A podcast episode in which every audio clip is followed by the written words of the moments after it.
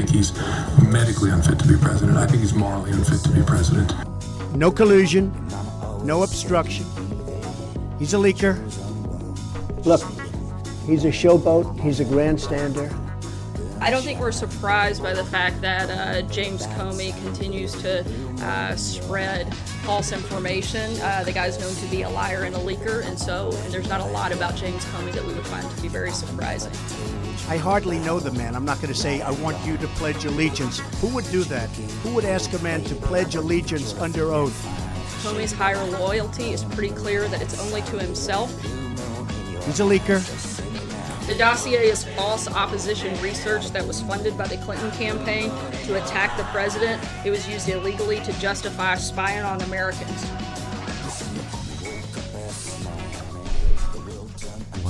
Is going on? It's mob rule, Nick. It's mob rule. Uh, Teflon Don. He's not, he's not doing too well this week. I love the intro, by the way. That was that was a good choice. Welcome back, guys. Early, early this week. Yes. it's Barstool Politics. I'm still your host, Nick McGuire, uh, joined by uh, Dr. Bill Muck from North Central College and Dr. Phil Barker from Keene State College. Hi. Hey guys. hey, Nick. Hey, Phil. Hey guys. Uh, before we get started, shameless plugs. Uh, if you like the podcast uh, or want to share it with somebody, uh, you can uh, find us on Facebook uh, at Barstool Politics, Twitter at Barstool Paul P O L. Check out the beers that we try on the Untappd app on iOS or Android. The podcast you can find on SoundCloud and iTunes and Google Play Music and Stitcher and Spreaker and everywhere else where you can find a podcast, pretty much, except Spotify because they're being dicks about it. um, I'm sure this will help. yeah, well, you know. for, so the process for putting something on Spotify is you fill out a Google form. Like that's it. Nothing. Just it's it's it. Case for all you aspiring podcast people, they don't really care. Um, I'm just going down a road there. Yeah. Anyways, so lots lots of lots of dumpster fires to uh, talk about. Um, I guess we talk about the interview and the fact that Comey is clearly a, a slime ball and a leaker and um, A liar. I- obviously just about a piece of shit. So Yes. yeah, all of that. so, all of us who follow politics know that last night was ABC's much anticipated interview with former FBI Director James Comey. The interview was part of Comey's publicity tour for his book. He's also on The View on Wednesday. So- Oh boy. yeah, I know. Uh, the televised part of the interview was an hour, but it made for some pretty stunning television. Uh, Mr. Comey called Trump a serial liar who treated women like meat and described him as a stain on everyone who worked for him. That's brutal. Yeah. There was an awkward there was awkward talk of President Trump and Comey discussing the allegations he had cavorted with peeing prostitutes in Moscow. he, he compared Trump to a mafia boss and suggested uh, that he is incinerating the country's long-standing democratic norms like a wildfire. He said, quote, Our president must embody respect and adhere to the values that are at the core of this country, the most important being truth. The president is not able to do that. He is morally unfit to be president. Ouch. It was a powerful attack on the very character of the president. Not surprising, uh, Trump did not take this well in sitting down. Over the last couple days, he and his press secretary and other Republican operatives have targeted Comey, suggesting he is he it is he who is truly corrupt. In, partic- in particular, Trump called him an untruthful slime ball. Going even further, the president suggested Comey himself has committed crimes and should be prosecuted. We find ourselves in truly uncharted territory here, gentlemen. So, reactions to the Trump Comey wars. Phil, you watched. What, what what was your sort of preliminary reaction to to the spectacle? Um, I I watched the whole thing. Um, I guess there were Nick. You sent the article earlier today. Yeah. I guess the original interview was like five hours long, That's and they've edited it down. That's insane. Um, I, you know, I there. Maybe this is telling about where we are. I, there wasn't anything that was that surprising to me in the interview. Um, the the the stuff that Comey says, it, it seems like we knew all of it already. Um, the story of you know the first meeting that they had, the the ask that you know that Trump asked him to to pledge loyalty to him, the embrace at the in the blue room in the White House, like uh, how he got fired, like all of that story that we we we went through all of that already. So in, in a lot of ways, the the the story here is the um, I don't know the extra uh, you know the icing that Comey puts on it. These statements that he thinks that the president is morally unfit for office. Um, that you know that the the thing that he talked about the I, the thing that I came away, away with was the first point he made in the interview was one that we've made for a long time on here. That the the real issue here is norms, right? That what is happening is that Trump is eroding norms of decency of politics, how we do politics. Particularly, he was concerned about truth. So yeah, I mean, I don't know. There's part of me that thinks there wasn't anything all that surprising here. There's another part of me that thinks that when the former fired FBI director goes on national TV and says the president is morally unfit for office is huge. And I, I can't I can't figure out which you know, which I, I go back and forth. I don't know which is the is more accurate. I had a very similar reaction when I watched it last night. I was waiting for bombshells. I was waiting for all these stories, and you're right. It it didn't happen. He elaborated on much of what we already knew, whether it was the Clinton email issue or, like you said, the the various interactions, which mo- most most of which we'd heard about in, in t- testimony. And I found myself afterwards saying, "Well, that was a little anticlimactic." And then I thought more about it, and in many ways, this is what I think we've been asking for, which is a an official who's in the center of power, you know, Comey, who's there for all the conversations, actually coming out and saying the things that we've wanted other officials to say, others who are on the inside to say, it's as bad as you think it is. He really is immoral. He's corrupt. He didn't say he's a stupid guy. He said he's, you know, above a- average intelligence, but that he is self-centered he's unethical he's not truthful uh, and to speak truth to the public uh, we always talk about speaking truth to power it's I was it was refreshing to see somebody say here's what's really going on in the inside and we should all be concerned Yeah. Buy my book though. Two days It's- after that. that's right I, that is a good. Does is his so is his credibility on that point, Bill? This I I, I think you're right. Like Yes. we we we want people to speak out, but it- it does. You know, I'm ki- I kind of lean Nick's way a little bit. Like what he's saying is tr- maybe true, and we Yeah. we we're glad he said it, but. To wait months until your book comes out to finally say this is a little, I don't know. It undermines the. It makes me a, I don't know, a little less um, eager to you know stand up and give a standing ovation for this guy. Sure, but that's what all of them do, though. They leave, they write books. Uh, so I guess I don't know. I, I don't hold them accountable for that. I, I, I am t- torn a little bit on. He's so good, right? I mean, he comes across. He said truth over and over and over again. I mean, he is he is a truth teller, or at least he tries to portray himself. Is he really that good? No. But No, no, Explain, he's Nick. not. All right, so he- here's my take on the whole thing. Yeah. So I was sitting down, ready to watch the interview last night, ready to go. Nine o'clock rolls around. I I fell asleep. I was a tired panda, and then I woke up at like nine fifteen, and I was going to turn it on. I go, I like I'm. I knew I was not going to hear anything new, and I was going to hear everything that had happened you know, uh, two seconds after waking up the next morning. There were not going to be any bombshells because we would have heard it. If there was anything, a, a salient point to make uh, about Russian collusion or, you know, evidence of, of election tampering or something like that, or real improprieties as part of the administration, we would have heard about it. This was a press tour. He said nothing that we did not know already.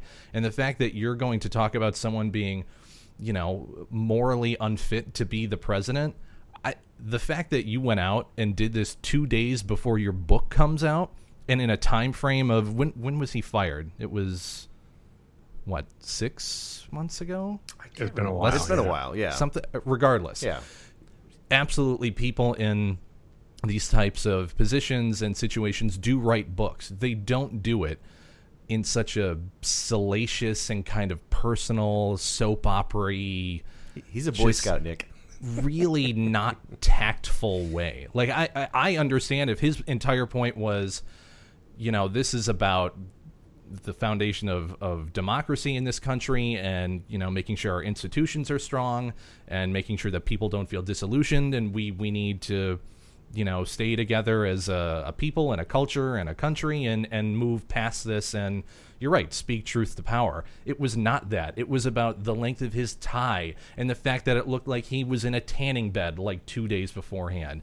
And the the p tape and all like it's just this garbage that we already heard it was the same thing as fire and fury like there's no substance to it I think it's. I think it's.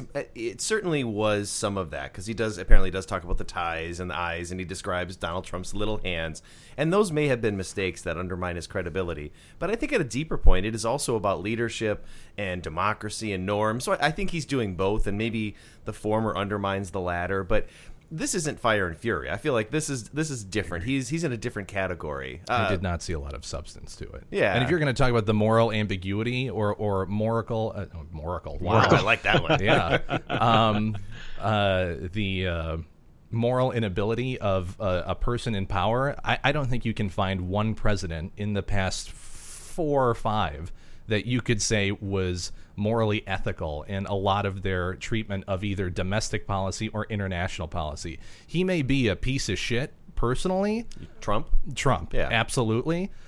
I I when it comes to policy and whatnot, I don't think he's any different than a lot of other presidents that have come before him. I disagree. You can rebut. Go ahead, Phil. I, I don't want to make an argument that previous presidents have been wonderful, upstanding people, but I do think that, that there is a spectrum, and I do think agree. he's pretty far down the spectrum. I He's- agree. I think he's he is worse than previous. Not that previous presidents were spotless or great, but I, I do think he's of a different, Ilk. if yeah, if not a different kind, at least a different degree. Yes. So, um, I do think he's of a different kind. Um, I, so. I, I go back and forth on so the the tell me how I should feel about this. So James Comey, um, I I, there, I do want to applaud. There's this part of me that agrees with you, Bill, that that he is saying, you know, he's coming out and say he he could just go live his life or whatever. He's picking a fight with the president. He's talking about these things that he in theory, if we give him the benefit of the doubt, you know, he's he's standing up for truth and he needs to criti- criticize the president and what's happening. But much of his story and much of the interview last night was a story of him not doing that at the appropriate time, right? When the president says, "I think you, you know, you should, uh, you know, back off of." Uh, Flynn. Yeah. yeah, um, back off of Flynn, or um, I want you to pledge your loyalty. That's the time to speak truth to power, not eight months later on a book tour. And so, I. I, I don't want to hold too high of a standard because I know that in that moment, when you're talking to the president of the United States, you know what he's thinking, which he talks about what he was thinking. uh, Just get through this moment. Um, I, I I'm sympathetic to that, but I don't know. uh, Are we? Should we not give him? Are we giving him too much credit for saying it now when the time to do it was when when the situation was happening? No, I think that's that's a fair critique as well. And and it was interesting that Stephanopoulos, Stephanopoulos pushed him on both those points. And uh, it's easy to forget. I mean, I think you're right, Phil. In that moment, you're with the president. It could be intimidating, but he's the director of the FBI, right? I mean, this is guy who's is not supposed to be intimidated by these moments, uh, and he did. He said, "Well, I, it just didn't occur to me, or I was, you know, thinking about something else." And and I I found myself thinking, Robert Mueller, if he was in that position. I I think Robert Mueller would tell him, "Mr. President, you can't say that to me," and and he would coach him up, even if it, even if he knew that Trump was Trump knew that what he was doing was wrong. Still to say that and draw that line, and Comey Right. doesn't do that, and I think that's it, it's a flaw of his that he could have pushed back at an earlier point. I, I don't I don't want I would have caved way worse than Comey, I'm sure. but I, I do like when he wasn't he says he didn't think in that moment to say that. But he did think in that moment that as soon as I leave here, I need to write notes of Yes, this meeting. right. So Yeah. he, he knew in the moment that it was inappropriate. Um, and so I I don't know. There's there's something about it that, and we've talked about this when when this story broke months ago. We we talked about whether or not Comey was his goal, and, and he talked about this in the interview in ways that I I thought were sort of convincing. His goal was to do the right thing in terms of the FBI, right? D- doing what what he thought the the FBI should be doing, what was in the best interest of the FBI, and all of that. Uh, but it also feels a little bit like he was doing what was in the best interest of James Comey. Right. Yeah, I, I think that those could both be true. Nick, No, I, I, I mean he, I, I get what you guys are saying, and I, I, yeah, I, I want to like like he comes off as like a, a likable guy, and, and what who he should be a trustworthy guy, and clearly a professional guy. He just, whether you're talking about Trump or you're talking about uh, Clinton and the emails and the server and all that, he didn't. There was no good he didn't provide a good solution to any of these problems. He chose these bizarre things based on some internal logic of what he thought was best, not necessarily what was objectively better or followed procedure and policy that was already in place. This was something that he kind of internalized on his own, and then he just came off like an asshole to both sides. I, I, I don't know. it, for me, it's it'll be interesting to see. So, starting, let's see, was it Friday? Trump begins the the slime campaign, right, where he's trying to pull Comey down to his level, and it feels like it's working a little bit. And I, I think in a credibility battle, Comey still wins this. I think the public still sees him as more credible than Trump. But Trump has a really good job. I mean, he, Comey says he stains every everybody, and I think he's stained Comey to some degree as well. All the tweets, the attacks, the you know slippery James Comey, the liar, the leaker, all of that is has some effect, don't we think? No, No, you don't think Trump's attacks and tweaks are or, or tweaks tweets are uh, hurt Comey at all, or you think he can I mean, who is the perception of Comey? Yeah, but I mean, f- uh, from whose perspective? Like the people who think he's a scumball or sc- scumball, Slime ball, slime ball. What? We're just combining lots of different words tonight. Um, I, I I think this is another example of what we talk about every freaking episode. It's it's opposition politics, and you're preaching to the converted. I don't think you're going to change that many opinions Mm-hmm. on this. S- uh, plenty of Democrats hate him because of what he did to the Clinton campaign pretty much every Republican hates him at this point. So I I don't know what camp he really can you know Truth telling turn to. No, I, th- I think you're right. The extent uh, he is, in some ways, a case study in partisanship, and the, and the extent to which he was the most hated man on the left and loved by the right, in you know just prior to the election, and then after the election, when the investigation turns to Russia, suddenly he's the most loved man on the left and the most hated man on the right. Right? This is it, doing essentially you know the same thing throughout, trying to do his job in in ways that you know are, are there's questions about whether he did it appropriately in, in, in both cases. But yeah, the extent to which you know people love James Comey and how widely that has swung tells us something about how people view their you know how they take their news, how they take their facts. I'm somewhat surprised that what did we get one tweet from Trump today? Uh, he didn't tweet last night. He He's didn't, got a lot going on. I, I, he does, but usually this, I, I wonder. I'm sure he probably watched. Maybe he watched and thought, "I thought this was going to be way worse." Yeah. and it wasn't so bad. Uh, yeah, yeah, it is. It's a, it's a fun narrative to see play out. But But that's I mean like uh, Trump isn't going to refute him on any of the, you know, supposedly salient points. Trump would only get upset because Comey doesn't like him or calls him an idiot Yeah. or thinks he's morally unfit to do something. Right. It has nothing to do with the facts at all. So why would like I there's nothing there's nothing to listen to here. no, I guess the one thing for me that was, and why we went with that intro, is the way that Comey described him as a mob boss.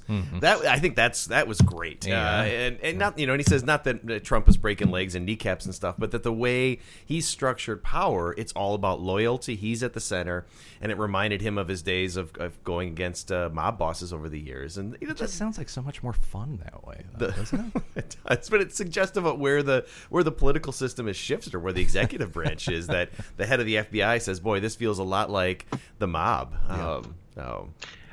So, uh, um, I, I imagine there's a lot that Comey can't talk about, right? There's there's stuff that you know, ongoing investigations and whatnot that he just couldn't. So, I, some of the questions, I I don't know how much stock to put in some of the questions about uh, collusion or the you know the BB tape or whatever, uh, you know, obstruction of justice. I feel like there, he's limited in what he can say. Having said that, his prescription going forward was that he didn't think, and I, I thought this point was really interesting. He didn't.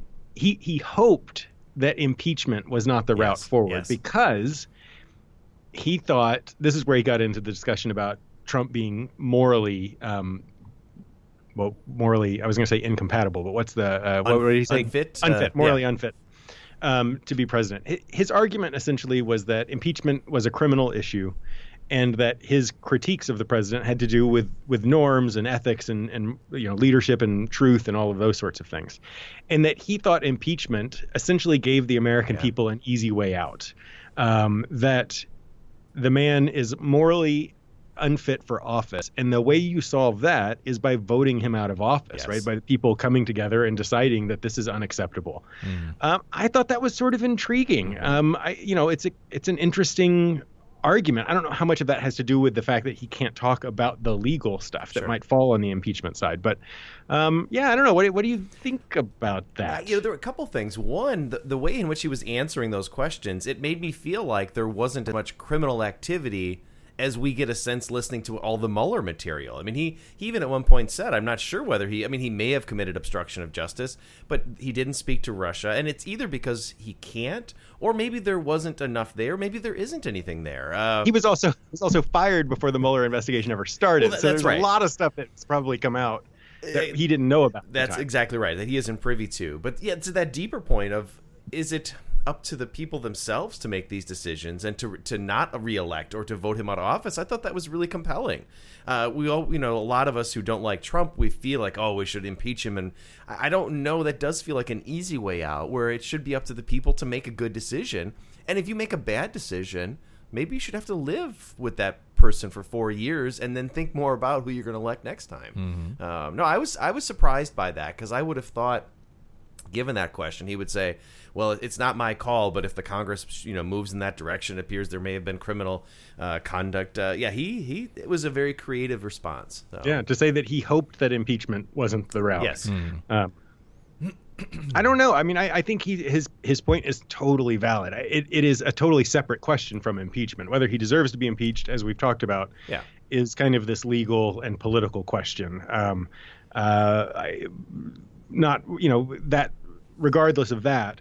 The, the point he's making, I think, is valid. I think there are a lot of people on the left or people who ha- who are upset with Trump who are placing their hope in this, right? Yes. And the fi- idea that Mueller will do something. And, you know, maybe he will, but maybe he won't. If you have a problem with the the sort of ethical aspects, the the rhetoric, the tone of the Trump administration, that's not Mueller's to solve, right? Yeah. That's the American people's to solve. And short of some clear evidence of direct criminal activity, it's probably going to come back to that where we say, well, he made some poor decisions, the president, uh, and that might not be enough for impeachment, and it may simply go back to reelection.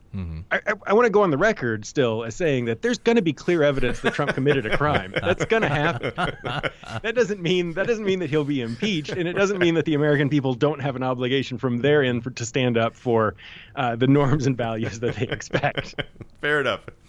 Do you think that this this type of uh, media focus on these characters coming out of this administration or any administration going forward? I, I guess we're talking about this particular administration. Do you think it stop? He's he was the main figure of this whole drama, but then we see these other ancillary characters kind of come in and do interviews that everyone's really interested in. Do you think it stops with this, or did this just open the floodgates for anyone who comes out of that administration to immediately write a book and then start doing, you know, a press junket? I would expect more books. I don't know if any of them will be like Comey. I mean, Comey had such a adversarial relationship, was investigating the president, so that creates a unique dynamic. But I wouldn't be surprised if I don't know. I mean, Rex is too tired to write a book, but somebody's gonna. I mean, I don't know. Sean Spicer. I guess. Can he even read? I don't know. Uh, Oh, come on, Just kidding. Bill. I, I just worry that this is we're putting too much stock in what these this cast of characters is going to say going forward.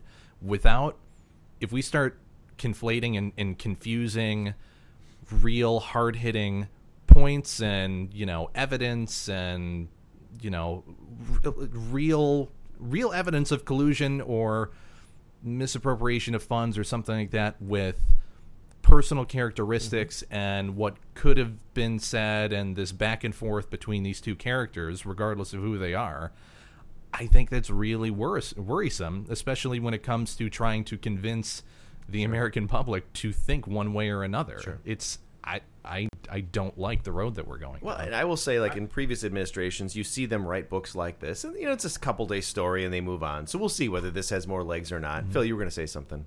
Well, I mean, this is what you were. I think you were getting at this uh, earlier, Bill. But I, this is the power of Trump to bring uh, to to bring the former FBI director into this sort of one-on-one name calling, sort of sniping. I don't think he's moral. I don't think he's moral. Sort of a debate. I, I think that again 20 years ago certainly 40 years ago a former fbi director writing this book would have it would have been you know that would have it would have been hugely scandalous. And it feels like it's scandalous in a 2018 sort of way in like a you know a gossip magazine Yeah. kind of way. And to some in some ways that's the power of Trump, right? As it, it or not, not just Trump. In some ways, Trump is the product of this. The the sort of um, you know the the regression of our uh, you know of the the tone of our discourse in politics. Yes. Uh, no, I think that those are those are important points. So we know. yeah, How, how are we doing on time? we should probably move on. Is there Okay, anything else we want to hit on? Yeah. yeah, one more thing that I want to say. The end of that interview, um, he's asked, I, I don't remember the exact question. What are you doing next? And Comey talks about how he's going to travel around, he's going to give some speeches, he's going to teach about leadership and how to be a good leader and to lead by. And I thought, it, the instant he said it, I thought he's running for office. Oh. What, what do you what do you think the chances are that that James Comey throws his hat in the ring for at some point? The way he talked for for president, some- for Congress, No, for something. For what party? Oh well, that I don't know. Although he talked about how he his whole family wanted Hillary Clinton to win, and But he he's a didn't- he long-standing didn't- Republican. right. Yeah. right. I would Who assume didn't for the vote. Republican. Yes. Yeah. I don't think anybody would take him at this point. I think he's fucking radioactive. You wait a few years. He could run for Congress uh, and see.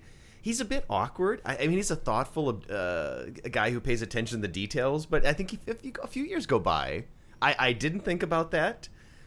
He is inserting himself into national discourse about leadership Mm-hmm. and what the president should be in ways that if like the natural thing would be I don't I don't know to to speak out to write to write a book I, I don't know to just disappear at some Yeah. in some and he's like actively keeping himself a part of national discourse I had never thought of it and somehow in that answer I it just I thought he's he's thinking down the road That's a good question. George should ask that. Yeah Yeah. he would have said he would have said Right. no. Not, no, not at this point. I'm too focused on leadership and I- truth We'll telling. see. I don't. just- I don't think he's done. I think he'll be back at some point. I I I, I don't see it happening. I, he just doesn't have the character. He just seems so. I don't know. To me, he just came off very kind of self-centered. Um, Have you met our current president? yeah, I, I know, but if we're going to get away from that, like it's it's a it's a it just came off as kind of a smarmy self-centeredness as opposed to a brash idiotic self-centeredness. But he's when a, you're he's a Boy Scout. he is a Boy Scout, but when you're quoted as saying, "I remember saying that I'm a little bit tired of being the independent voice on things," like it just it sounds like I have the answers and you people don't know what the fuck you're talking about. There's and I had eight years of that. there. I don't need that again. Yeah, that's true. All right, let's transition to our second topic uh, the attack on Syria. So, on Friday evening, warplanes and ships from the United States, Britain, and France launched more than 100 missiles at three chemical weapons storage very and good. yeah, and research facilities near Damascus. Uh, President Trump, Trump and the Pentagon leaders hailed as a success. Uh, President tw- uh, Trump tweeted it was quote a perfectly executed strike and invoking George W. Bush, tweeted, "Mission accomplished." the Defense Department was worried, uh, deeply worried about the potential of drawing the U.S. into a deeper conflict by striking Russian Iranian forces. Russia condemned the attack and promised that there would be consequences. All in all, it's not entirely clear what the U.S. or Trump sees as the U.S.'s long-term strategic interest in Syria, uh, and what we are to make of all of this. So this is, is getting a lot of domestic hype. I think people in general are pleased with the response, which is what happened in the previous time. So, so Phil, what uh, what are you thinking about Syria? Um, I'll go back to what we talked about last week, Yeah. which is that I don't know that this accom- uh, You know, I should say I should pause for a second. I I don't think this accomplished anything other than to make a public statement.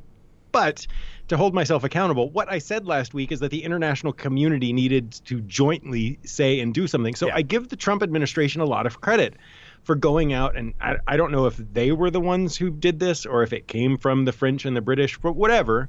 The fact that it was actually more than the U.S. that they were making this statement, that they acted, you know, decisively. There's something to be praised in all of that. I think. My concern is in the American love of the airstrike in which no Americans are put in harm's way. I mean, I shouldn't say that. The pilots are while they although I don't I don't know, you know, anyway. Um, no troops, you know, no ground troops are there. We're going to throw some explosives from a distance and and you know, sit back and be proud of ourselves. And uh, am I glad that that Syrian chemical weapons facilities have been destroyed? Yeah. Um, I, I don't. This again. I don't know what this accomplishes. I don't know what this does. I, I don't know. Am, am I am I too cynical about No, it? no, no, not at all. So here, uh, let me. I'm, I actually have some color on on how this all went down. So apparently, Trump was on a phone call with Theresa May of Britain, uh, and when the thought came through of um, originally uh, doing the air, uh, um, expelling the Russian diplomats prior to this, and then the airstrikes. Uh, he asked, "Why are you trying to make me do this?" And then said, when uh, they were going to expel the diplomats, Trump said, "We're going to do exactly the same as um, France and England. No more. We're not going to lead." which they agreed to, and then he found out that the collective combined total that the Europeans expelled was as much as the uh, United States did in total, which he was furious about. we did 60, right? It was Right. Yeah. Uh, and then with the airstrikes, I guess it was something similar. They promised more of an involvement than they actually did, and he was furious about it again. Um, and then I found out earlier this morning that the Syrian Air Force is already up and running again. They're flying sorties of around the course. country, and this really didn't accomplish anything. It, it was symbolic. The- At, at its core, it was about reinforcing this norm of not using chemical weapons, which maybe matters a little bit to Assad as he's thinking about how he moves forward, and maybe he says, "I will, I'm going to move away from chemical weapons," but it doesn't stop him from using barrel bombs and any other kind of conventional weapons. It's not that he's killing people. It's just in those handful of inst- uh, instances when he used chemical weapons, we said that's going too far. So yeah, I don't think this fundamentally changes anything on the ground. It doesn't change the prospects of Assad staying in power. No, nothing changes. No. Um, Go ahead. Go ahead. No, I, I was just going to say they clearly knew where the chemical weapon depots and um, facilities were. Why? Why would they allow that to even exist at this point? After the previous attack, after everything that's gone on gone on over the past five years, how do you let that stand? Considering the just evilness and and um, ease of use that that they've that the Syrian regime has put on using these weapons. It's it's insane. I, I mm, yeah, this did not sit well with me. yeah. This is I, I feel like we've talked about this in the past as well uh, so forgive me for repeating myself but this is a very american reaction in in that um I, maybe it's not uh, maybe i maybe i'm overstating it but this tendency to get upset about something and to launch some airstrikes and to feel good about it uh, th- this idea that we want to feel powerful and that we've done something um, but we're not really willing to pay any real cost. If we really think that the use of chemical weapons on children is appalling, then we should do more than bomb some chemical weapons factories, right? We should do something. But I, I don't think. eh, On the other hand, if it's not worth sending in American troops and doing all of this, then I, I don't I don't know. I mean, I is there a happy medium? Is there something that we can do that is it? I mean, it seems like in some ways we're saying that we should just give up and let Syria use chemical weapons. That doesn't seem like the right solution. No, there has to be some response. And I think that's why the strikes were useful. But again, useful in a way of reinforcing a norm. But that's it. Uh, there's no strategic initiative of pushing Assad out or anything other than bombing ISIS. I mean, that still is the case that we're still going after ISIS. But if you don't reinforce that norm, then it becomes more okay to use chemical weapons. But this, yeah, this. I don't think there is that. There isn't a military solution here. I I mean, there has to be. So, and I, this is the thing. I, I, there probably isn't at this point a lot of strategic value left in Syria. Russia has some with ports and whatnot, and some oil resources, and but realistically, the country is in shambles. It's mm-hmm. and it will be for decades to come. And, and on top of that, we've had a lot of skin in the game in the region for two decades now. We don't want another conflict, and I the thought of having a large scale ground invasion of a country that is already torn to pieces, trying to depose another dictator who now has the backing of Russia and the Iranians, that that's not feasible either. I I think the response itself and the methods that they use could have been effective if they were more robust. If you had targeted the chemical weapons facilities that you knew about and then actual parts of the Syrian regime, who you most likely know where they're located, send a real message that this is not going to be tolerated anymore, anymore. Completely dismantle their command and control structure. There's no reason that this should be happening anymore. The danger with that, though, and is that you slowly get yourself pulled into this mission creep. Where is it about chemical weapons, or is it about removing the regime that used those weapons? Because I think what you're suggesting is that regime itself, because it was it would resort to those weapons, needs to be punished or removed. So where do you stop? Where do you stop and say, okay, that's enough for chemical weapons, or do we remove the regime itself? You know, you get pulled in. I think that's where the strategic aspect of it comes Yeah. in. If there's no reason for us to necessarily be there, if the regime isn't there and there's no strategic value left in the country, the only real thing to do that, I mean, the only value in doing it is getting rid of the regime that would very easily use those weapons and also sending a strong enough statement to the Russians that we're not going to put up with this shit anymore. Sure. And there's if you want to keep doing this, we'll continue to decimate the infrastructure of this country to where it's no longer viable for you to even support this. Mm-hmm. it, it it feels like we're we're playing this like weird semantic game though, right? Because you're talking about how it's important to uphold the norm against chemical weapons and about destroying the you know all of this matters because of the people right? The mm-hmm. reason that we're upset is because he's using chemical weapons on his on innocent people. So innocent people are dying brutal deaths. That's why we have to do something. But like it, it in some weird ways we're drawing these bizarre lines in which he is brutally massacring his own people Right. and or driving them out of the country by the millions and has been doing it for years and so if we're really all that upset about the fact that innocent people innocent syrians are being slaughtered by their government which is you know this, this goes back to arguments that came out of world war ii and about you know the, the ideas of sovereignty is limited. You have a right to do things within your border but you don't have a right to kill your own citizens. And and so I, I don't it feels like we we have like picked this very fine detail and we've like we're we've planted our flag and we're gonna you know this is our hill to die on in some ways and it it seems bizarre that we've picked this one thing when he has been killing his own people uh, for for years Well, mm-hmm. a- and to run with that theme, if this is all about the Syrian people and the oppression that they've suffered, then we should also be welcoming these individuals into the United Right. States. Oh, yeah, let's not go crazy. Right, Hang so- on a second. All right, so some data here. In 2016, the United States brought in 15 over 15,000 Syrian refugees. Do you know what the number for 2018 is, 20, 22. Phil? i saw I, I know it's like it's like 12 or something 11 right I mean, so man. so here's the other thing you're carrying out this attack to saying it's awful what you're doing to the syrian people but they can't come here right i mean so there's a there's an irony a hypocrisy to all of that where it not quite sure what it was about. Maybe it's it's certainly a domestic politics thing. So Trump is gonna everybody rallies around the flag, everybody's happy, you know, bipartisan way that we did something. But it may, if it's more for domestic reaction than it is an international reaction, it's problematic.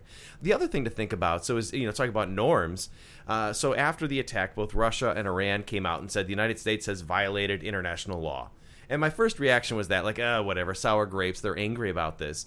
But then I've read some thoughts on this, and there really isn't a good legal justification for what the United States did. So they asked Mattis about it, Defense Secretary Mattis, and he said Article 2, Article 2, you know, uh, Commander in Chief. But that's not really a legal justification. Right. Uh, they're not they're not pointing to the authorization for the uh, for the use of military force, the one after 9/11. There's no international, even the chemical weapons uh, convention says that you first have to have inspectors in. You have to have the OPCW. So so in some ways, there's no real we're violating a legal norm of sovereignty in the pursuit of defending another legal norm, which is not to use chemical weapons. I mean, that's implying that it's still a sovereign state at this point. It's Well, it realistically a mishmash of militias and a, a, a, a failed regime that does not have control of its own country. it's not Somalia though. I mean, Assad controls. I think at this point, Somalia is a little bit more stable than Syria. No, I think I think Assad has more control than Somalia. Yeah, but it's tyrannical control over again what used Sure. to be a sovereign country. right. That's that's fair. Yeah. But uh, That- yeah, from a from a legal standpoint, that, that's interesting that you were because Russia and Iran are operating there and bombing Yeah. things, but they're operating at the invitation of the Syrian government. right. Um, yeah, I don't know. It's- I mean, there's certainly all sorts of argument. Human, like in international law, you could make claims about human rights and all sorts of other things that could potentially. But all of those also should, you know, in theory, go through the international community in, Right. in some way, I guess. Well, hmm. and, and, you know, to go after Iran and, or I guess Russia in particular. So the OPCW, the Organization for the Prohibition of Chemical Weapons, is the one that's in there looking at this, supposedly testing. And Russia apparently wouldn't let them into certain areas today. So Yeah, I mean, they're still not Russia's—they're playing a terrible game as well. Did, do you do you know? Did we? Uh, so last time we did this, we gave Russia a heads up. Um, in an, in an attempt to make sure that we didn't kill Russians, it did. I, I'm under the impression. Did we do that again this time? We did, and we said well, I I don't know if we we I don't know if we told where we're going to attack, but apparently we gave them the flying lanes. That's not the right term for it, but where our planes were going to be going, so that they knew they could stay out of the way, because that could have been a major incident. Uh, And in some ways, the what develops out of this might not be so much dealing with Assad and chemical weapons. But Russia will find some way of responding. I mean, they will do something nefarious, whether it's a cyber attack or more. Apparently, the the bots and the trolls were fired up soon after the attack. They're engaging. You know, Iran might do something through Hezbollah. So there, there's going to be some reprisal to the United States. Well, I mean, the fact that they're saying that it was a, a conspiracy and the UK actually committed the, the chemical Right. attack, they just sound ludicrous. Yes. It's they're completely out of control. And if you want to talk about sovereignty, how come nobody talks about Ukraine anymore? It's not even brought up. It's just Old kind news. of Old news. It's old news. The fact that we're even talking about the rights of a Crimea River. sovereign state and that doesn't even get one it doesn't get one mention in the media at this point. It's ridiculous. Yeah. Do you know that? Uh, so Crimea, when you go to Google Maps in the United States, Crimea, th there's still a dotted line suggesting that it is still part of Ukraine. But when you go to Google Maps in Russia, they have now filled in the line suggesting that it's part of Russia. So Google is weighing in on international politics. Stupid. Yeah, Google. stupid Google. um, uh, can I? I, I want to talk uh, while we're on the subject about this in a slightly different angle, in which uh, we we have in the past talked about the importance of consistency in foreign policy, Yes. and one of the things that I think was more disturbing to me about the way the last two weeks played out with the Trump administration was the kind of bizarre back and forth in which you know, a week and a half ago, we announced we were going to withdraw our troops from Syria, and then Trump came out with, at some point, I, I'm not, I'm not immediately necessarily, and then he said, then he announced ahead of time that we were going to strike Syria. You don't like just to announce that in so many ways is strategically bad and puts troops in danger and all sorts of other stuff. But then he followed it up with a we'll we'll attack them. Who knows when? It might be tomorrow. It might be later. Just this uh, this weird back and forth that that reveals what we have talked about that there's not really a consistent Trump foreign policy. Um, and that I, you know, having a, a foreign policy that reacts is potentially good when when something happens. When Syria, you know, maybe we were planning to withdraw troops, and then Syria uses chemical weapons. The ability to change directions, I I think, is good. You want that, um, but it feels like there's that we've you know Trump as a reflex machine. That's what this whole thing felt like. Exactly. And if you're a foreign power trying to interpret, trying to predict, trying to make foreign policy in response to the U.S., I, I'm just I'm just really troubled by the way this all played out. I, I think there I think there is a a consistency to his strategy in the sense that he listens to the last person in the room or the last news report he saw.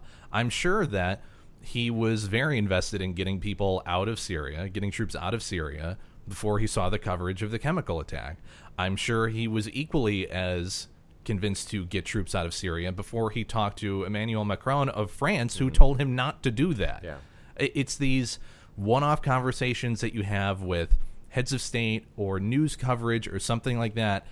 And if you, it, it, it's disturbing in the sense that if you find the right cadence of when to say those things or to show those bits of information, he's extremely malleable. And what I, I mean, that's that's more frightening than anything. I think. It's got to be frustrating for those individuals in the National Security Council, the State Department. We, before we went on air, we were talking about Nikki Haley uh, announcing that we're going to put additional sanctions on Russia, and then later today they walked that back and said, "Oh, I guess there was some internal miscommunication about that. That, that should never happen in a presidential administration. Those things should be worked out well in advance, and they should all have the same message and same talking points. So it's uh, it is an admi- administration that has no clear vision, no clear doctrine, none of that, and it is all ad hoc reactions. It's uh, troubling.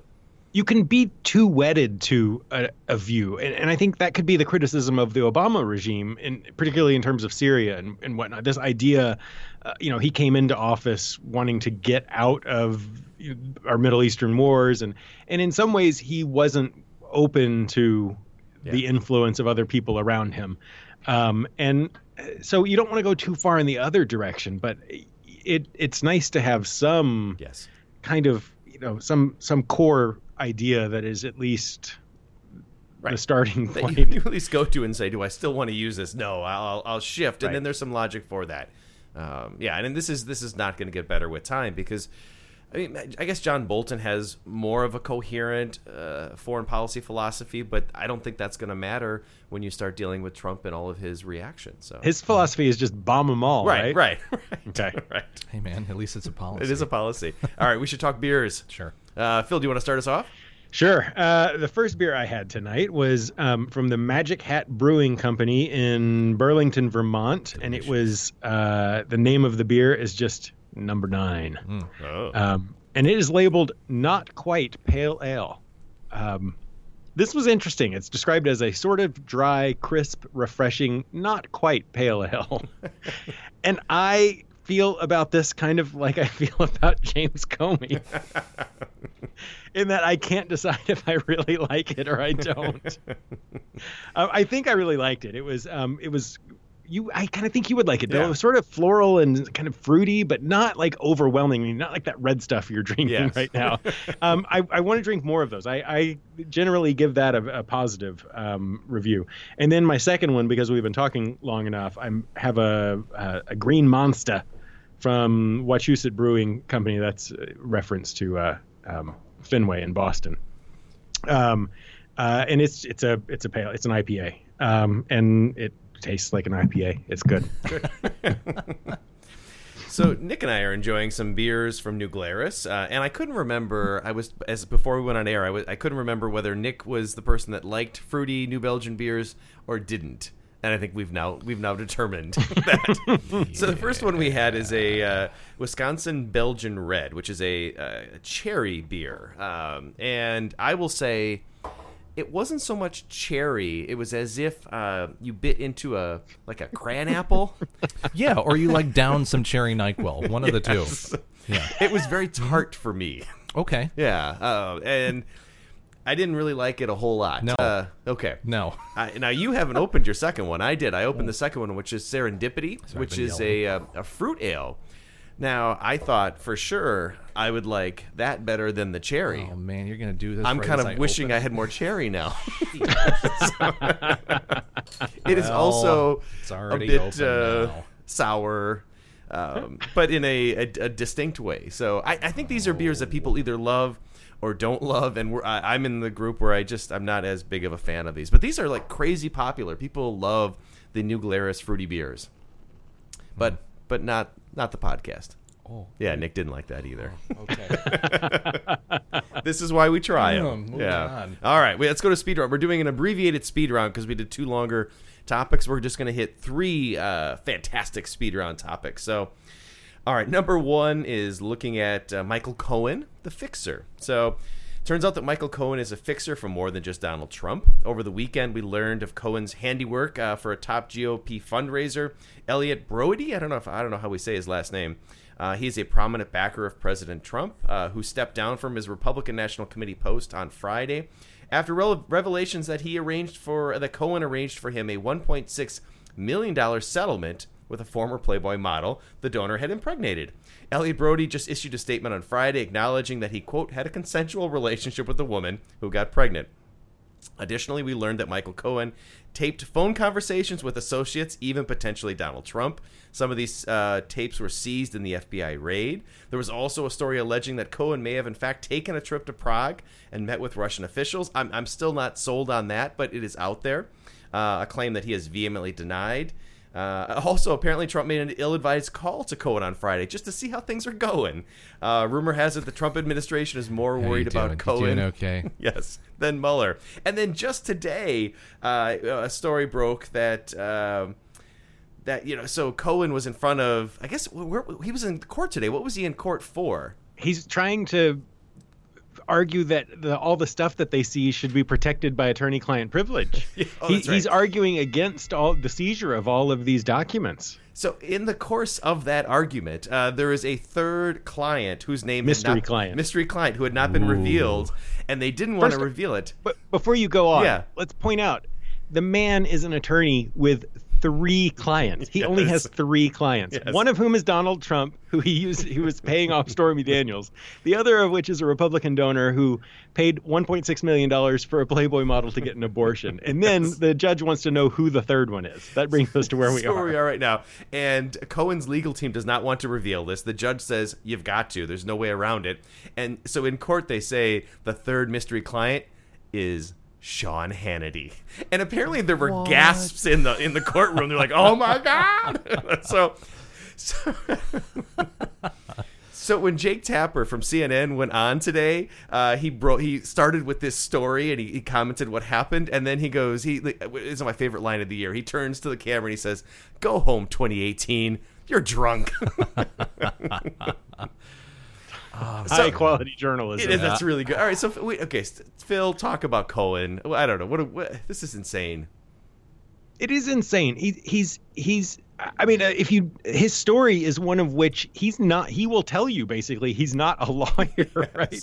He doesn't actively act as a lawyer. He acts essentially as a fixer. Yeah. Um, and he does these. In, in fact, if I remember correctly, the story that I saw or or read this last week was that Donald Trump became a, familiar with him when there was like an issue in uh, Trump Tower or something, and and Cohen fixed it for him. like he like basically bullied somebody into coming around to Trump's way of thinking, and and Trump was like, "I like you," and so he hired him. Okay. So he he does provide legal services, but he's not like this is not a guy who is a major you know New York law firm you know a partner who's doing the legal work for for Donald Trump. He's if we go back to the Comey description of this as a um a- of uh, the the Trump family Yeah, as the you know, mob like feeling family, like yeah. a mob. Yeah, I mean he's like the you know he's the consigliere or whatever, right? He's the attorney, but Buffer. he's doing the Family's got a lot of buffers. Do you? I I don't know this legal the legal call on this, but do, do you get attorney-client privilege if you're not really a lawyer? You're just a fixer. I mean, if you're talking about legal matters, then the attorney-client privilege is relevant. If Cohen is just fixing stuff, that seems to be very Is that a non-lawyer technical behavior. term though? Like, were there I think that- payments made? Were there legal payments made to him as an think that- attorney? I'm sure. That's yeah. the question before the court today. I think that's part of what the court is having to figure out of whether or not attorney-client privilege protects this stuff is about whether he was actually acting as an attorney. Was he performing legal services or was he performing non-legal services? I, I can I can arrange a you know a hundred thirty thousand dollar payment to a porn star. I don't have to have a legal degree for that. And so that's where I think the question that's come up about how much of this is protected by attorney-client privilege comes into play. Mm-hmm. The fascinating thing again is that what the the circle like the the connections are bizarre. The fact that Sean Hannity is caught up in this yes. now, um, and Sean Hannity has denied that he or has him. argued that that he yeah and i guess he said in one thing i might have given him 10 bucks at one point to say i want attorney client privilege on this but it brings into question about what is so what we know about michael Co- cohen's um, legal career is that he pays off women in sex scandals right, Um, he makes problems go away. And so the fact that sean hannity is now involved in this is really kind of bizarre. And it brings up all sorts of, you know, the fact that I'm about to say ethical problems in the midst of this, the the life we live is, you know, I know kind of silly, but from a media perspective, the fact that Sean Hannity has been ranting and raving about the attacks on or the the raid on Michael Cohen and on attorney-client privilege brings up all sorts of ethical questions about conflict of interest and um, that you know we haven't even started to get into yet. Absolutely. Nick, I talk too much. I'm sorry. No, No, that, that was was good. That was good. I, I- like this is I, I. It'll be interesting to see what happens. I, I, uh, Hannity has such a, a squeaky clean image, Mm-hmm. regardless of what you think about his politics. He's he's a family man. There's never been any sort of inkling of impropriety or anything like that. Uh, it, it'll be really interesting to see what shakes loose with this. If there is no attorney-client privilege in this situation, which is kind of likely at this point, I, it could it could get really ugly really fast. and, and I guess Hannity tweeted out today that all the deals he did with Cohen, there was never a third party involved. And I think it was to that point to say that, hey, I'm not paying off uh, Playboy models. This is just for Cohen's other two clients that they're doing that work. Uh, it's, it's deeply troubling. and I, you're right, Phil. This whole issue of of Hannity as a journalist, even if we argue he's an opinion journalist, he has been attacking Mueller. He's been attacking this whole process, and if he has connections to Cohen, no, he's deeply compromised. And again, that that's not surprising in this era of opinion journalism, but it's a little more troubling that he oh, couldn't even see that. Can this start a thing where they're not considered actual journalists anymore? It, God, it that would should. be sweet. It should. Oh, then- get rid of all those. the other thing I know we got to move on is I, did you guys see Cohen hanging out with his buddies in New York just on the street smoking cigars? No. Yeah, so it was was it Friday or Saturday late afternoon. All of this is going down. Cohen's in the news nonstop for it, and he goes down in front of one of the one of the hotels down there, and he and like four or five buddies sit out there and they just smoke cigars. They're kind of slapping each other on the back while there's this whole crowd of people around him. It was it was surreal. It was Hey, weird it's just like it's guys. Exactly. Like, Yeah. hey, you know, we're not worried about the judges. Hey, we're gonna be all right. you know, it's I don't know. It, it was a. It makes me wonder whether he may not have the best legal mind. So, you know, There's not a lot of great any types of minds right now. oh, all right. Sticking with on the legal line of uh, uh, I don't know thought here. I guess our second topic is Scooter Libby. Scooter got a pardon from Trump this week. So, U.S. President uh, Donald Trump on Friday pardoned Vice President Dick Cheney's former chief of staff, Lewis Scooter Libby. Scooter was convicted in 2007 of lying in an investigation of the unmasking of CIA agent Valerie Plame. This was a big story back then. The Libby pardon came just hours after Trump's morning Twitter attack against Comey. The president called out the ex FBI chief weak and untruth, a weak and untruthful slimeball. Mr. Libby has long maintained his innocence, arguing that his conviction rested on difference, a difference of memories. If I'm ever going to jail, that's going to be my argument. I had yeah. I had different memories. President George W. Bush commuted his 30 month prison sentence, but refused to give Scooter a full pardon, something that deeply upset his vice president, Dick Cheney. Now, you have to love the irony of Trump pardoning a leaker and liar on literally the same day he attacks James Comey for being a leaking liar slimeball. Uh, is there anything we should read, in, read into this pardon, or is this just President Trump trying to do right and help out a rich guy named Scooter? I, came out of left field. I, I, go ahead, you go. I, I got No. I, I don't. I, don't- I I'm with you. I have this caught me so off guard. I don't know, like, why the hell did this happen? Where did this Where did this come from? He's he's not been in the news. He doesn't know Donald Trump. Like, Nope. I, I don't like. I, don't, I don't even I feel like know. he's just trying to piss people off. Well, that could point. be it. And a couple other wrinkles. So, you know, the whole idea. So he didn't have to serve his prison sentence. He had his uh, law degree taken away, or his what his practice. What no, what do they call it? It's not a You, he couldn't practice gavel. law. They took his gavel They away. took his gavel away. Did, And- wait, do they wear wigs? They don't wear That's wigs. right. And his ability to vote, both of which have been reinstated. So he can he can now practice law and he can vote. So all this does is, I guess, pardon him for no real reason. Now, I will say that the Cheney camp has been pushing for this for years. So this there's a well organized campaign, and on on right wing radio, this has been something that's talked about.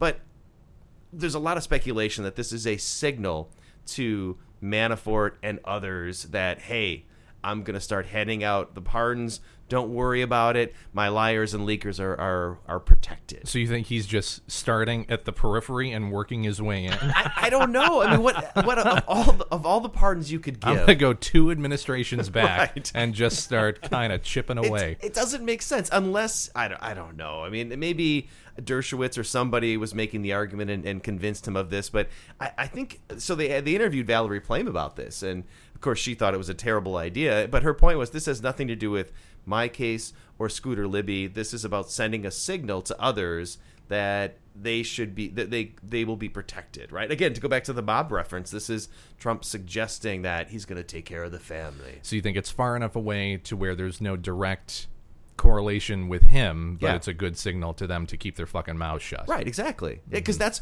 I I guess we didn't add this. Uh, that's what Libby did.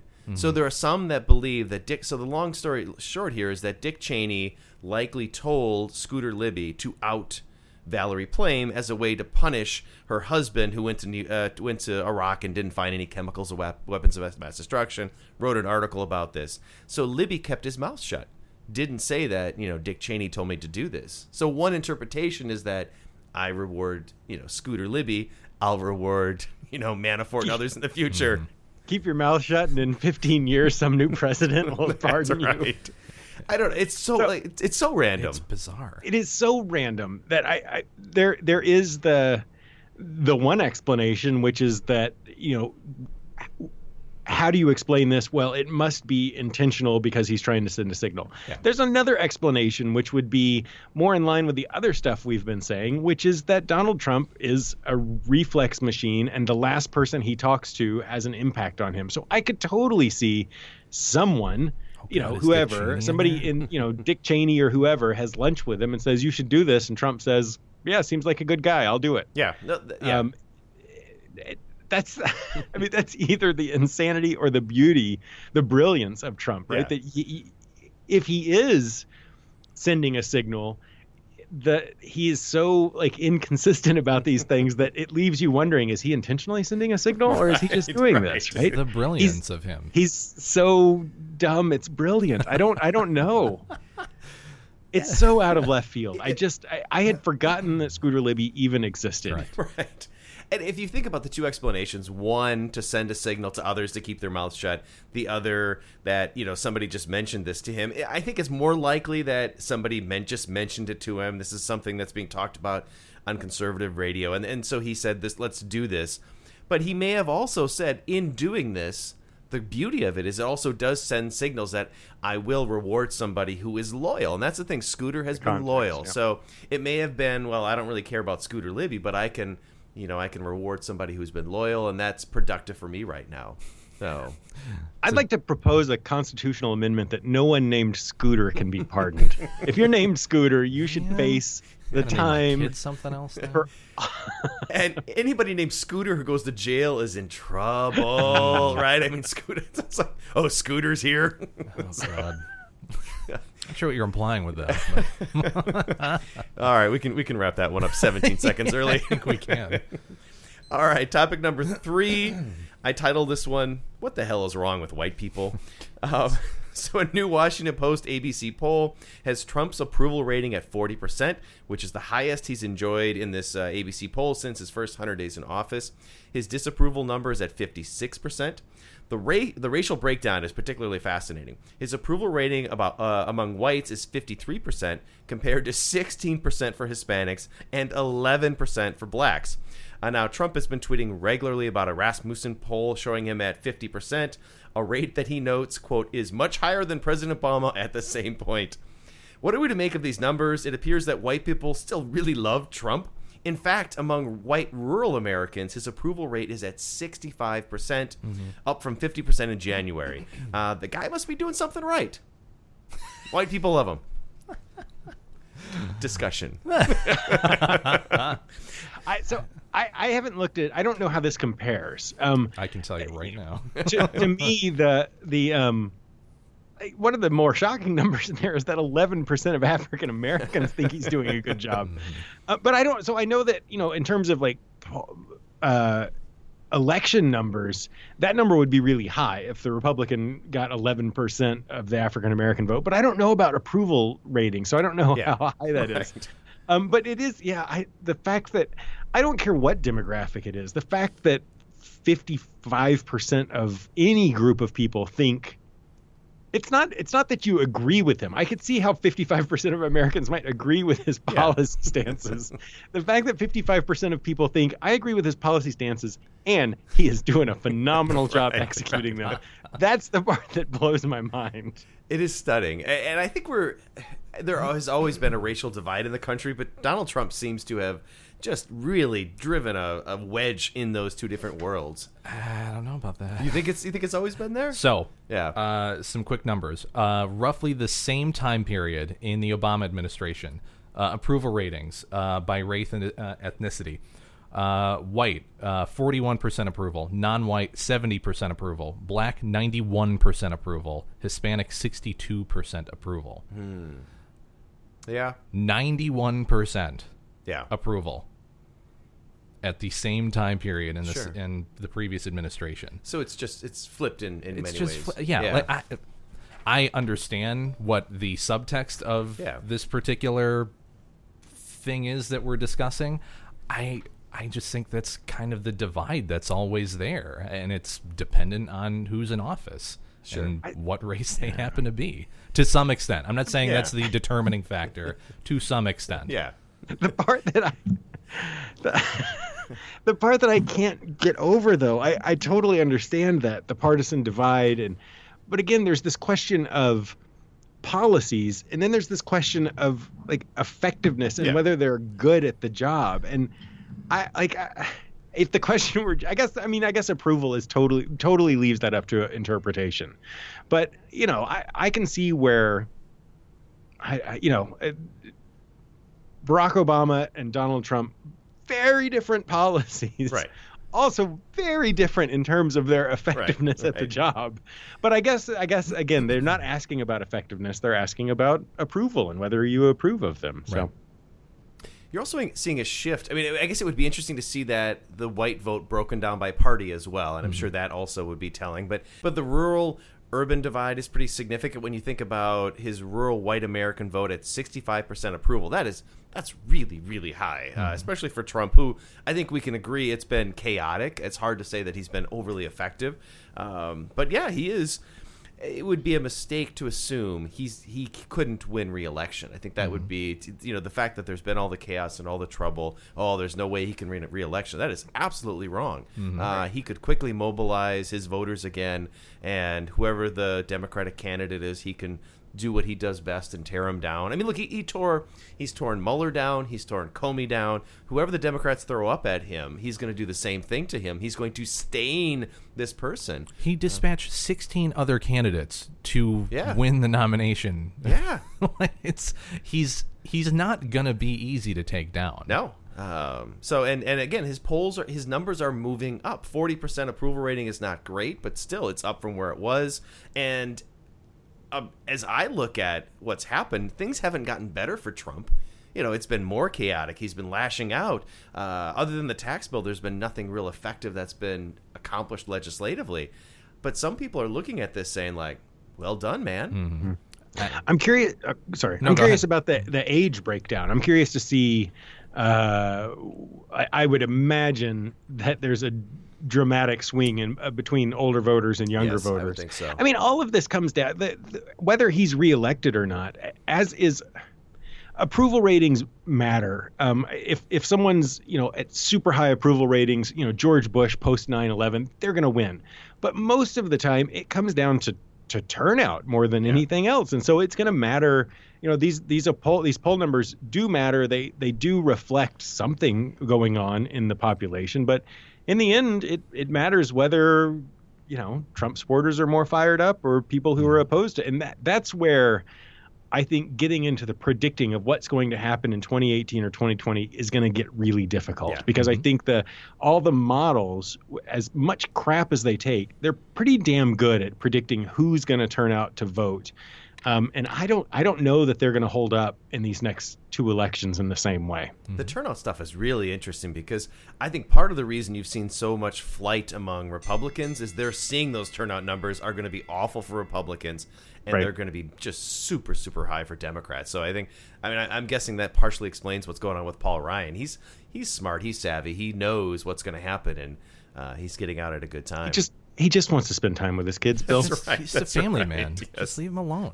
It's not about politics. oh somebody I saw somebody pointed out on that that this would be in the if he had if he had won when he ran as vice president, he would be in the middle of his second term. Isn't that as, crazy? As vice president, and the idea that like, oh, I'm done. It's time to go spend time with my family. Just Oh. like it's just rings so so hollow when you think about his his plans in that sense. the legacy of Paul Ryan has shifted so much. You know, five years ago, ten years ago, what people thought his career path would be and where he is now. It's, um, yeah, startling. Yes, it is. Yeah.